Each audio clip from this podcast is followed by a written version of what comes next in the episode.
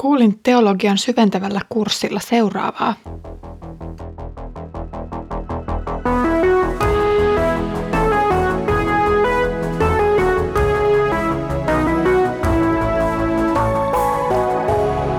Kirjoitusten pauloissa. Tervetuloa mukaan Kirjoitusten pauloissa podcastiin. Olen Iida Halme Etelä-Saimaan kansanlähetyksestä ja luen kanssasi apostolien tekoja. Edellisessä jaksossa luimme lyhyen kertomuksen, jossa kierrettiin Korintista Jerusalemin ja Antiokian kautta takaisin Turkin niemimaan seuduille. Pidettiin siis pientä kotimaan kautta lähetysmatkojen keskellä. Huomasimme, että Paavalin työssä yhteys eri ihmisryhmiin oli oleellista ja Paavali toimi paitsi osana kristittyjen myös juutalaisten verkostoa. Juutalaiset juuret näkyivät esimerkiksi siinä, että nyt Paavali oli antanut tämmöisen uhrilupauksen. Tällä kerralla tutustummekin sitten joihinkin muihin kristillisiin vaikuttajiin alkukirkon ajalta. Pääsemme siis hiukan selville sellaisista henkilöistä kuin Priskilla, Agilas ja Apollos. Luen nyt apostolien tekojen luvusta 18, jakeet 24-28. Efesokseen tuli Apollos, Aleksandriassa syntynyt juutalainen, joka oli etävä puhuja ja tunsi kirjoitukset perin pohjin. Hänelle oli opetettu Herran tie ja pyhää intoa hehkuen hän julisti sanaa ja opetti tarkoin Jeesuksesta, mutta hän tunsi vain Johanneksen kasteen. Apollos alkoi rohkeasti puhua synagogassa. Kuultuaan hänen julistustaan, Priskilla ja Agila ottivat hänet huostaansa ja perehdyttivät hänet tarkemmin Jumalan tiehen. Kun Apollos sitten halusi lähteä Akajaan, veljet kannustivat häntä ja kirjoittivat opetuslapsille, että nämä ottaisivat hänet suopeasti vastaan. Akajaan saavuttuaan hän Jumalan armosta oli suureksi avuksi uskoville. Kaikkien kuullen hän vakuuttavasti kumosi juutalaisten väitteet ja osoitti kirjoituksiin vedoten, että Jeesus on Messias. On innostavaa kuulla, että Paavali ei ollut aikansa ainoa julistaja. Edellisellä kerralla näimme yleisellä tasolla hänen yhteytensä eri ihmisiin ja paikkakuntiin. Tällä kerralla Paavali jäi hetkeksi sivuun ja keskityttiin kolmeen muuhun opettajaan, Apollokseen, Priskillaan ja Agilaan. Priskilla ja Agilas mainittiin tämän apostolien tekojen luvun 18 alussa jo nopeasti – ja nyt on ensimmäinen kerta, kun kuullaan Apolloksesta. Apollos esiintyy myöhemmin Uudessa testamentissa lähinnä mainintoina Paavalin kirjeiden loppusanoissa. Mutta se myös osoittaa sen, että Paavali ja Apollos toimivat työtovereina aina ajoittain. Korinttilaiskirjassa Paavali viittaa häneen myös tärkeänä lenkkinä osana korinttilaisten uskon kasvua. Apollos oli Aleksandriasta kotoisin oleva juutalainen, joka oli päässyt selville myös Jeesuksen merkityksestä. Evankeliumin vastaanottaminen oli saanut hänessä aikaan samankaltaisia prosesseja kuin Paavalissa. Hän oli syttynyt evankeliumin julistamiselle ja Paavalin tapaan hän kiersi eri puolilla evankeliumin asialla. Nyt kerrotaan, että Apollos saapui Efesokseen, jonne mitä ilmeisimmin oli jo syntynyt kristillinen seurakunta vaikka Paavali ei ollut siellä ehtinyt vielä käydä kuin pikaisesti. Kuten Paavali, myös Apollos meni intoa hehkuen synagogaan kertomaan juutalaisille Messian saapuneen Jeesuksessa. Apollosta kuvataan puhetaidoiltaan edistyneeksi ja hyväksi vanhan testamentin tuntijaksi. Tämä onkin ymmärrettävää miehen ollessa kotoisin Aleksandriasta. Aleksandria oli hellenistisen ajan keskus, jonka Aleksanteri Suuri perusti 300-luvulla ennen Kristusta. Tarkoituksena oli tehdä kaupungista Egyptin ja Kreikan välinen keskus. Aleksanteri ei ehtinyt viettää kaupungissa juurikaan aikaa, mutta tuli haudatuksi sinne aikanaan. Kaupunki kasvoi merkittäväksi paikaksi ja siitä tulikin myöhemmin Rooman ohella Välimeren suurimpia kaupunkeja. Merkittävä juutalainen yhteisö, jossa syntyi vanhan testamentin kreikankielinen käännös ja sittemmin laajalle levinnyt Septuaginta. Septuaginta oli kreikkaa puhuvassa maailmassa ensisijainen vanha testamentti, ja sitten käännös on vahvasti läsnä myös Uuden testamentin kirjoittajien maailmassa.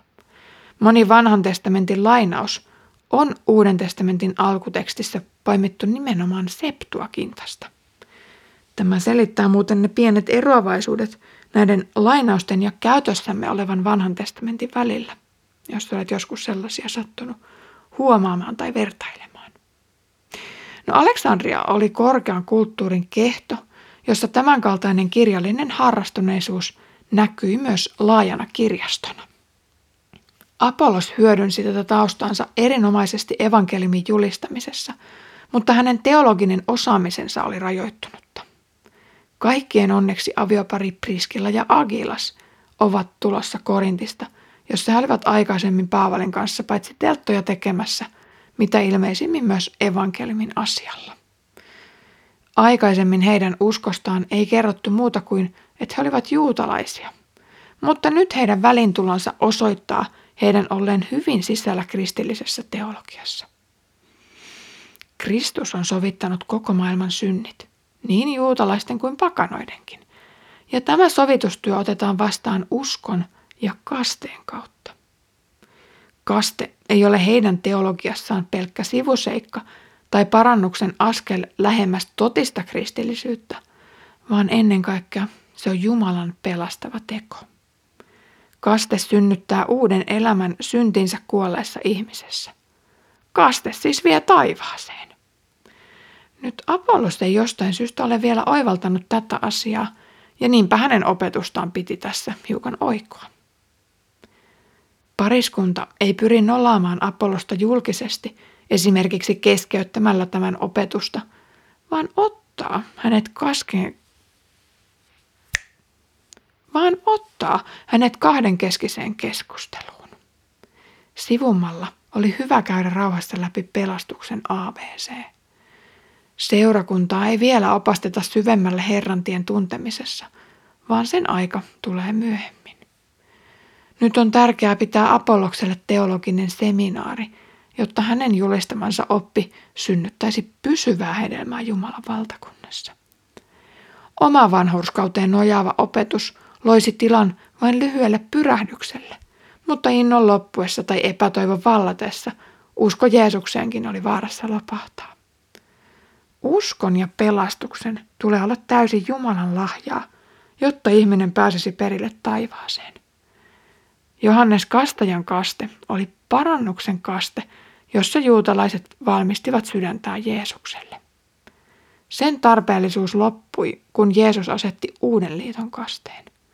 Kaste- ja lähetyskeskussa Jeesus paljastaa kestävän opetuslapseuden salaisuuden. Opetuslapsia syntyy kastamalla ihminen isän, pojan ja pyhän hengen nimeen.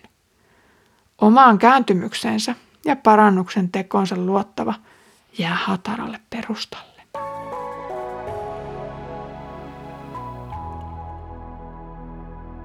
Priskilla ja Agilas olivat aviopari, jotka tekivät yhdessä työtä paitsi teltan tekijänä, myös evankeliumijulistajana. On hyvin kiinnostavaa huomata, että sekä mies että nainen ovat nyt teologisessa opetustehtävässä.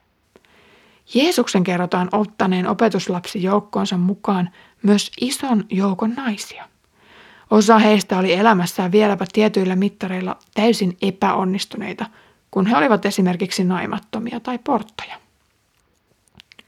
Perheellisten naisten olisi ollut toki hankalampaa lähteä kiertävän opettajan matkaan, koska lasten kanssa kulkeminen vain on, no, erilaista.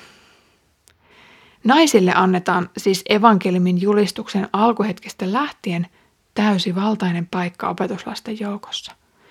He saivat kuunnella rappia suoraan kasvotusten, eivätkä vain kyökin tai miespuolisten sukulaistensa kautta. Ajatus oli radikaali ja mullistava, koska perinteisesti oli epäilty, onko naisella esimerkiksi sielua ollenkaan tai onko hän riittävän kyvykäs toimimaan oikeudessa todistajana. Niinpä eri puolilla Roomaa naisen yhteiskunnalliset oikeudet liittyvät lähinnä perheen pariin. Varakkaalla leskellä oli kylläkin toisenlainen asema. Nyt Akilaksen aviovaimo Priskilla vieläpä opettaa miespuoliselle Apollokselle yhdessä miehensä kanssa kasteesta, joka on teologisesti eräs painoarvoisimmista teemoista. Niin, tänäkin päivänä naiset siis voivat hyvällä omalla tunnolla ottaa paikkansa Jumalan seurakunnan opetustehtävissä. Ainoastaan apostolius ja paimenuus rajataan miesten tehtäviksi. Kiitos kun sinä kuuntelit tänään naisopettajan johdolla kirjoitusten pauloissa podcastia.